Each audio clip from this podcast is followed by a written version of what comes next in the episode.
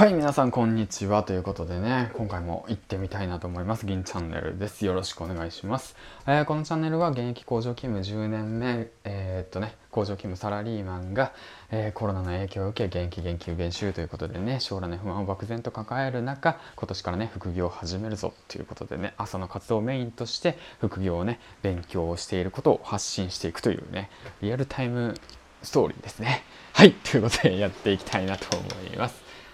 はい、扉閉めました。ではね、えっ、ー、と、今日なんですけども、あの、本当はね、あの、何なんだろうな、仕事だったんですけども、コロナの影響でね、えー、と仕事がなくなり、えー、と今日はねお休みということでお休みでいただいておりましたで午前中はちょこっとねあの副業の方ライティングの案件の方をねクラウドワークスでいただいたのでありがたいことにねえー、でそちらの方を進めておりましたということで、うん。まあ、進めてたって言ってもね、その、カテゴリーどれにしますかっていうのをね、どれにしようかなみたいな感じ。あ、じゃあファッションのカテゴリーの記事書こうかなみたいな感じでね、ちょっとワクワクしながらね、うん、やっぱ書きやすい記事枠取られてるよなっていう感じで、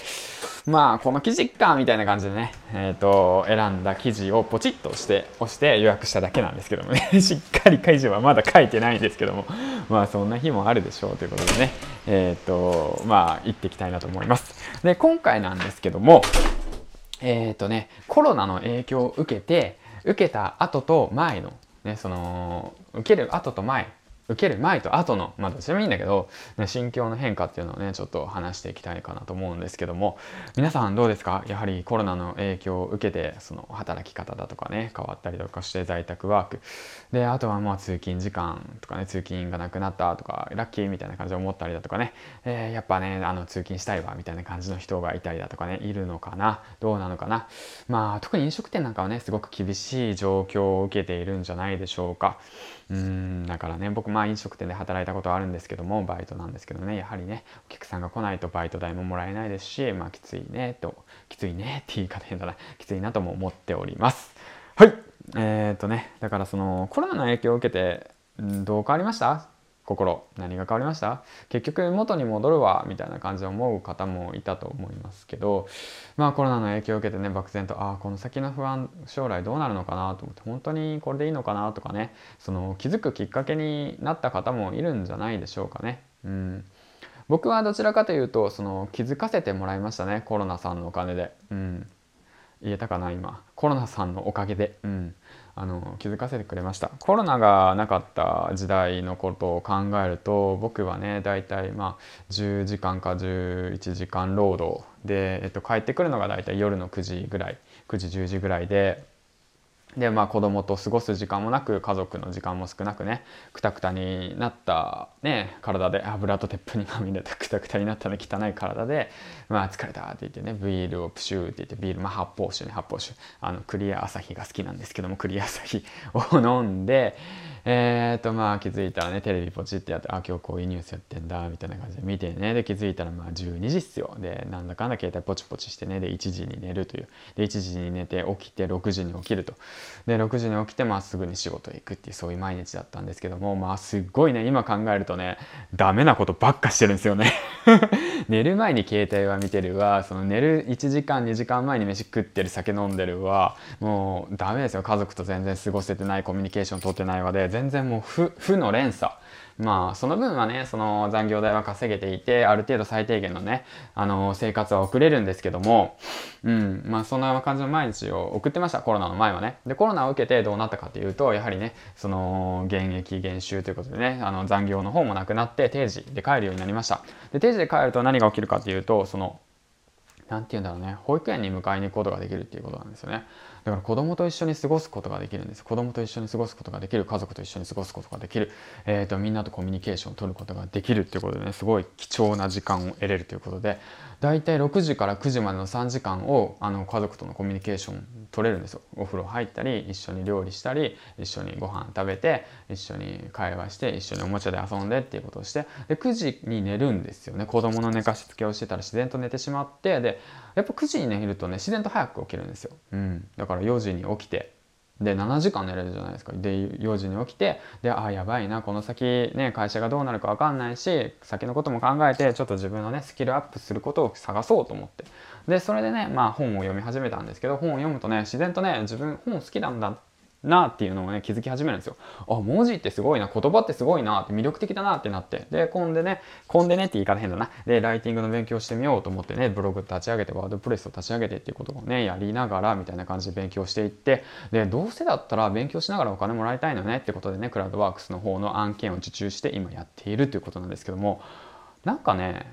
お給料めちゃめちゃ下がるっすよ。もう本当にマジで残業してない分ね。だけどね、すごいね、楽しいんですよ。コロナさんが